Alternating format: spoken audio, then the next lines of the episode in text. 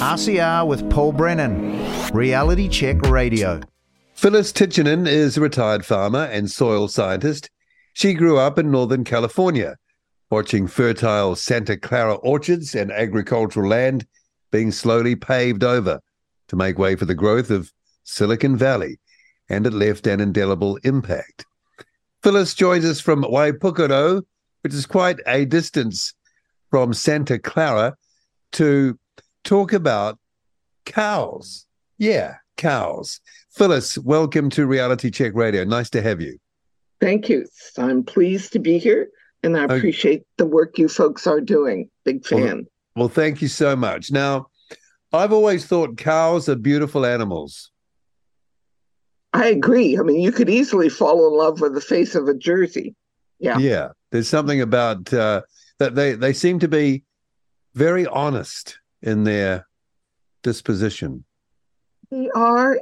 And when you reflect on it, they're incredibly generous. That's the word yeah. I put to it. They, I can see why they are considered sacred in many cultures and revered because they do play as ruminants, as graziers, as you know, grass and hard carbon digesters. They play a very important role in recycling um, biologically produced plant material um, and converting it to humus, to poop, to soils, and to products that that we as humans and other predators can eat. And in the case of, you know, our more refined dairy and beef cows over the last several thousand years, incredibly valuable fat soluble vitamins. They're a, a very important source of those crucial hormones and um, biological activators, the fat soluble vitamins A and D that we we don't get enough of and are crucial for our health, our fertility, our brain function. So I'm a big fan of cows and their their role not only in helping to regulate and enhance the environment and the landscape, but as a crucial source of resources health for us. So why do you think well, is it fair to say they have been, of late anyway, kind of demonized. Yes, I would definitely concur with the demonization. Yeah, it's okay. here's the, here's the first question: By who? By who? Oh, you want to get right down to the brass tacks here. Who's got the okay. problem with cows? All right. This is slightly simplistic, but it's short. And it's the way I try to approach most scientific policy questions or scientific validity issues. And that is very simply um, to take the capitalist viewpoint and follow the money. Right. Who doesn't, who has a concentrated economic self interest in there being less reliance on cows and low cost environmentally restoring pastures and forests who could make even more money by cropping as a source of our food as opposed to meat and fat based products that we get from animals.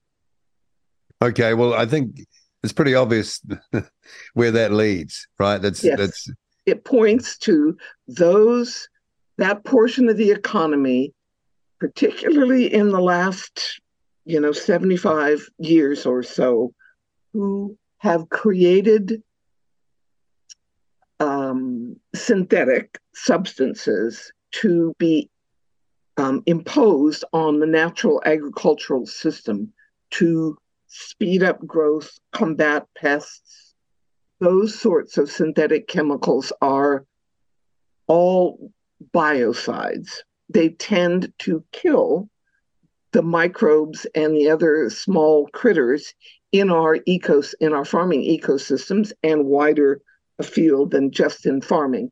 And as a result, we become more reliant on their chemicals and the attendant antibiotics with the with the crash of our health because the the use of those synthetic chemicals as opposed to cooperating with nature we're giving away our farming money or or resources in the form of cash import chemicals that gradually crash the natural ecosystem we could be cooperating with and kind of bootstrapping off of to create not only nutrient dense healing food for ourselves, but um, collaborating with natural systems, with ecological processes to actually restore the environment, improve the soil, get more productivity off of off of the land. But we're not doing that. We've been, for want of a better term, hoodwinked gradually into believing that we cannot do it without chemicals, when in reality, we can do it better without them if we understand and cooperate more with the natural ecological processes.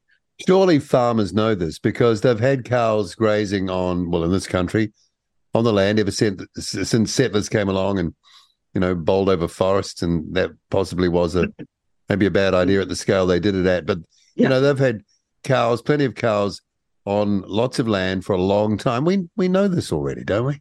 No, we don't. Oh. In short, or what a lot of what we knew intuitively or that we learned from grandpa uh, has been forgotten in the last couple of generations, given the narrative that's been created by the farm chemical industry, which in turn had, I mean, they have a very and have had for a while a very powerful influence on the content of what happens, what is taught in our ag universities, what research gets done. And the mindset has gradually shifted to one that has forgotten the basic ecological principles.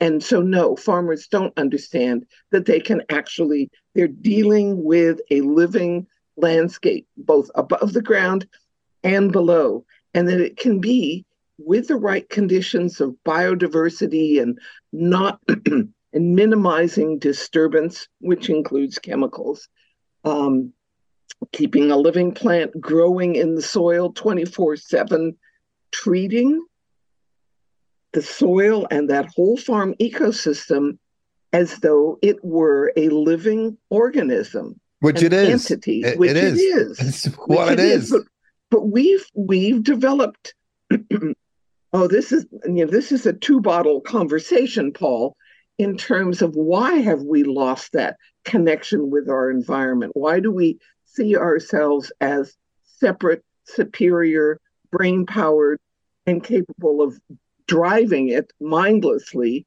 through chemicals or just you know hard out um, tillage or reckless grazing or you know leaving the soil bare all of those things. I, I like a quote from uh, ray archuleta who's um, uh, a, in fact a soil conservation service um, luminary in the regenerative agriculture line in the united states who started a lot of this farmer education which led to the regenerative agriculture and he says, um, you know, the soil is naked, hung, naked, starving, and running a fever. You know, that's no way to treat your mother. Wow. and that's what we've come to now in this approach of a chemical um, imposition and we're treating as uh, when we're treating our soils like dirt. Yeah, it's like to, a bullying of nature. We're like yeah, bullying nature. Good way, good way of putting it. It's yeah. it comes from a you know millennia long, um, maybe only thousands of years separation, sense of separation from between ourselves and our environment. We no longer see ourselves as an organism of the environment we're in. We think we're separate, but all of this research that's come about, particularly in the last 20 or 30 years, on how microbially our physical systems are it's very very humbling. And i think one of the main problems we have is we just want things to be simple just linear simple just you know read the instructions on the back of the barrel and do it. And easy and convenient result, right? Phyllis, yeah just make and... it convenient. But uh, convenient is not what we need here. We just need acceptance of complexity and think you know would i would I do this to my child? You know, would I really want to treat well, actually, my child? Actually, I don't way? know the answer to that question anymore either, well, given what, what some people are doing with their children these days. But can I yeah. just run through a few points? Sure. Um, because it seems, and you're talking about, you know, the sort of the agricultural industrial complex, let's say, in the way that that's had that, um, I guess, control or influence over the last, and you put it at 75 years. They must be in hog heaven now that there has been some kind of link made in the uh, global warming um, hysteria, whatever you want to call it, um, with now um, cows, that sort of livestock, that sort of farming, contributing to global warming. So they must be in in heaven to be able to use that argument now, because a lot of people, a lot of people buy that.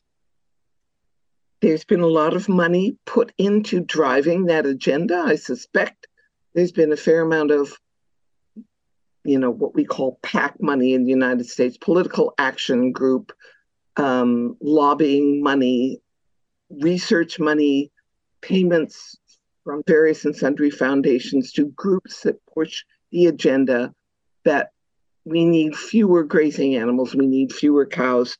Cows are destructive. I'm the first one to admit absolutely that that confinement farming or CAFOs, industrial feedlots, confined chickens is abhorrent. We, that should not happen. It doesn't need to happen, but it's become a very convenient way for the US in particular, and in the last 20, 30 years, genetically modified corn and soy, creating huge expanses in the Midwest that are monocultures and soak up huge amounts of very profitable chemicals in the process. That is not the way nature would like to see it done, so to speak. That destroys soil, creates erosion, um, causes cancer, and produces a really poor quality of food that is slowly killing us and contaminating our water and air. So, not a good idea to do it that way, but that is not the only way.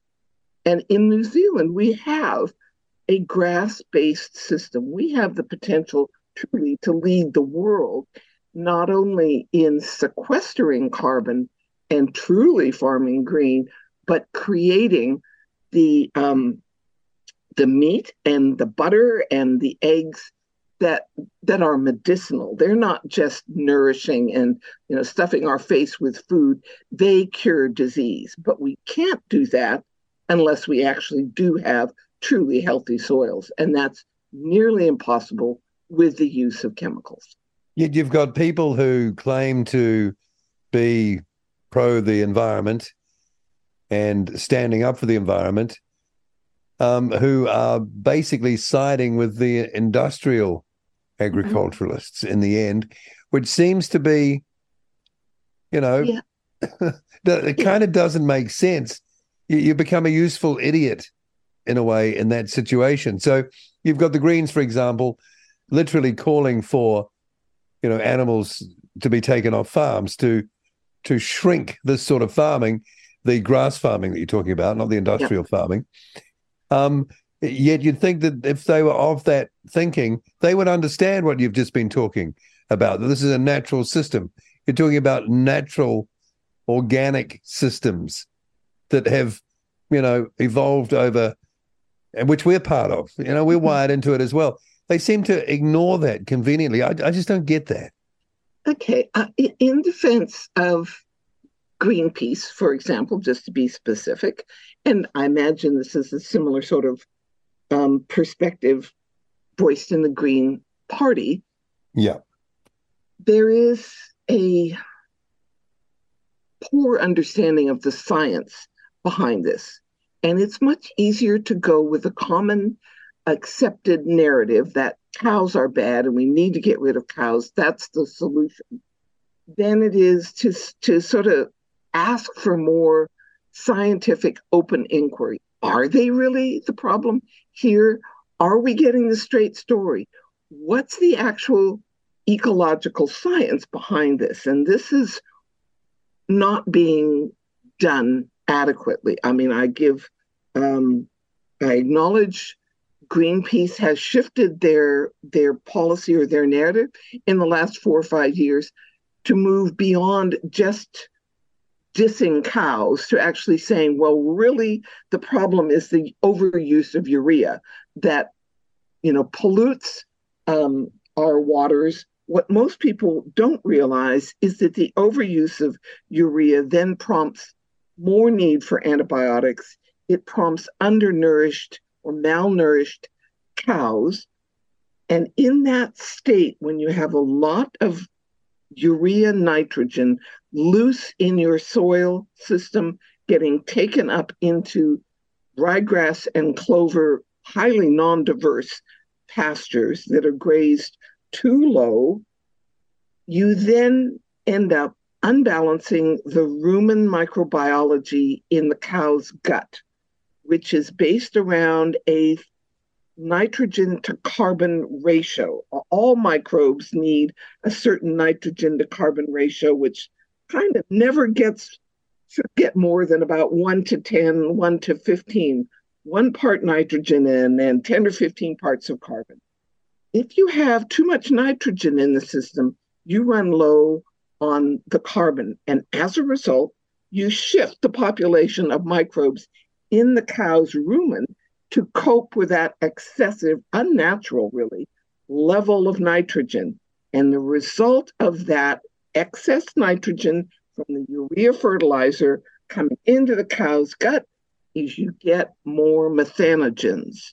You get methane generating bacteria in dominance, and they're the ones who burp out the methane. So, if, and this is well documented, but but certain portions of the U.S. or the U.S. the New Zealand um, ag research organizations have missed that basic ecological fact. It's not the cows that innately produce large and constant volumes of methane. It depends on what they eat which depends on the kind of pasture they're eating and the quality of the soil and their fertilizer program. Okay, so less urea, very grossly, generally equals less methane and less nitrate in the pea. So Greenpeace is, is right. We need to be putting less nitrogen, less synthetic fertilizer into the whole system. And then the methane issue becomes kind of moot because once you have healthy soils and yes, cows burp. There is some methane generated. Everything burps. everything burps.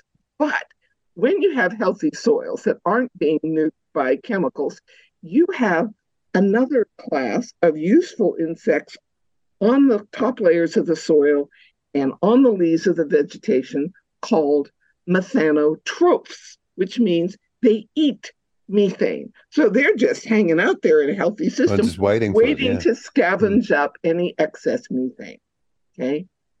So, so, so there, there's, there's a, again, it's a, uh, the way you're putting it, there's a misunderstanding of how things work fundamentally, but also it's kind of crazy that the the the process that you're just being talk, talking about, which is not a natural process, which is setting up this, mm-hmm. is used then as the reason or, or, or that's not seen as the reason why there's a problem.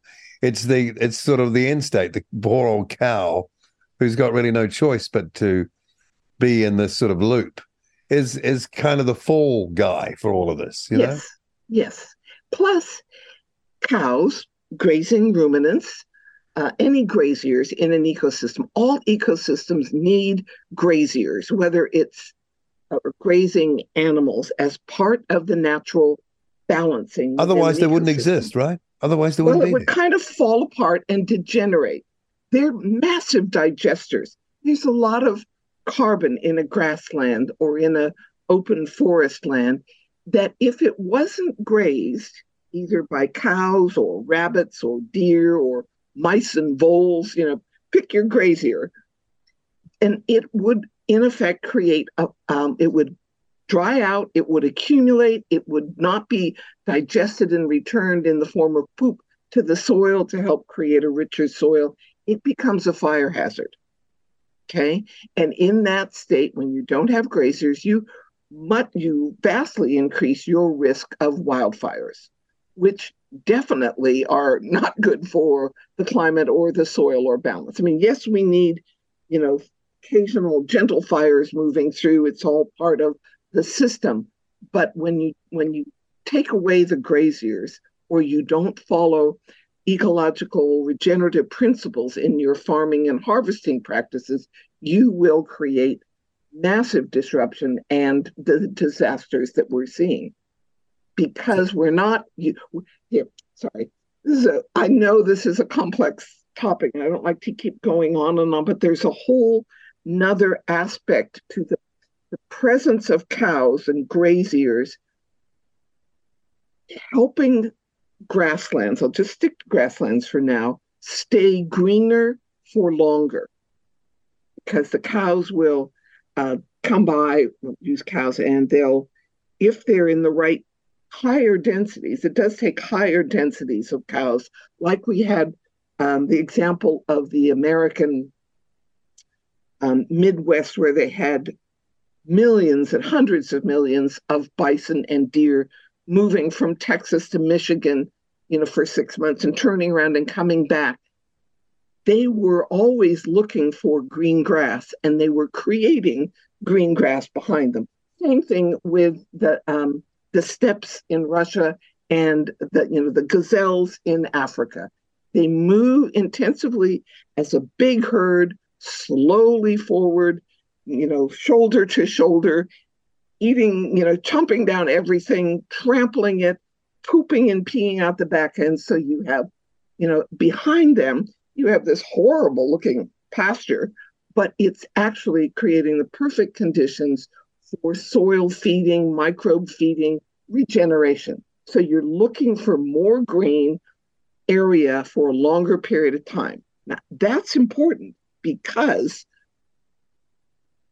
we need the green because it's the green grass that transpires um, vapor, water vapor out of the plant's stomata, Plants sweat, right? Plant sweat cools the planet because it takes a heck of a lot of energy to transform water from a liquid to a gas. That's why it seems to take so long for the kettle to boil. It's yeah. not quite boiling, it's not quite boiling, and then suddenly, oh, hallelujah, it's finally boiled. Because you have to put so much energy in there to get it to take that last step, that last leap from a liquid to a solid. And that energy input comes from the surrounding environment for the plant, the grass plant, or the tree. And that sucks heat out of the immediate surface area, turns it into a gas where it pulls, it transports that heat upward as it rises as water vapor. Okay, that's a major hydrologic cooling cycle of the planet that cows and trees play for play that they play for us for the environment that we are ignoring then just to make it more complicated that water from the water vapor also takes microbes up from the leaf surface oh it's so it lifts it off right it lifts it off those those what we call um well, they're bacteria. We're called proteobacteria. Some of them have names like um, Pseudomonas uh, syringae or um, Bacteria aeruginosa. They're airborne. They're they're bacteria that can become airborne.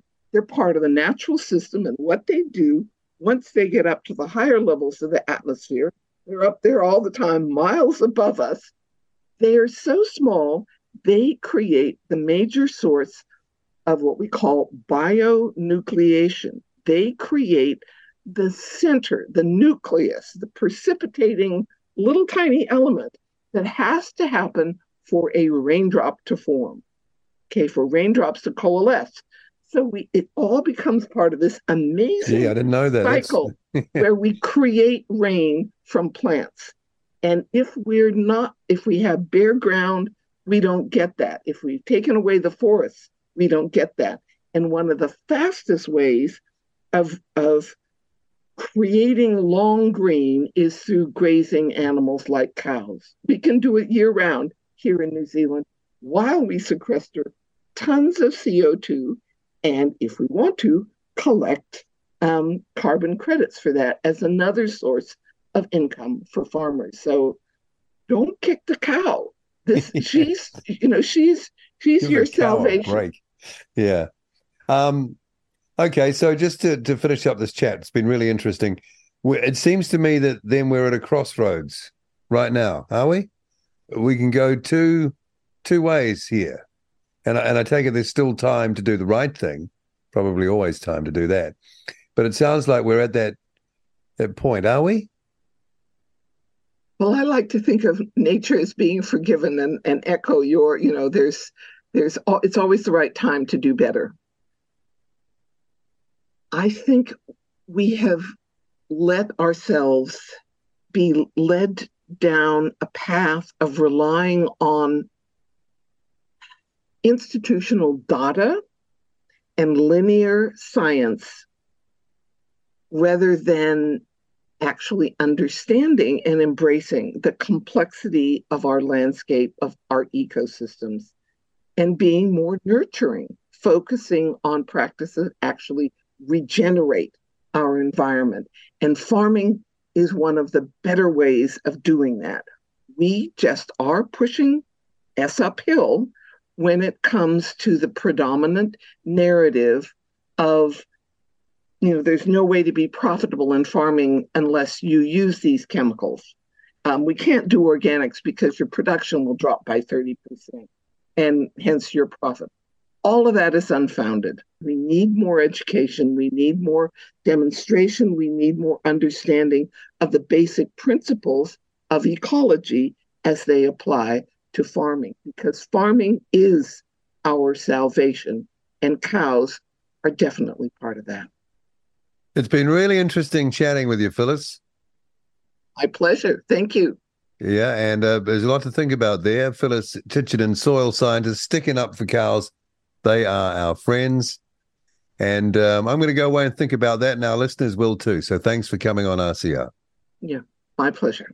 RCR with Paul Brennan, Reality Check Radio.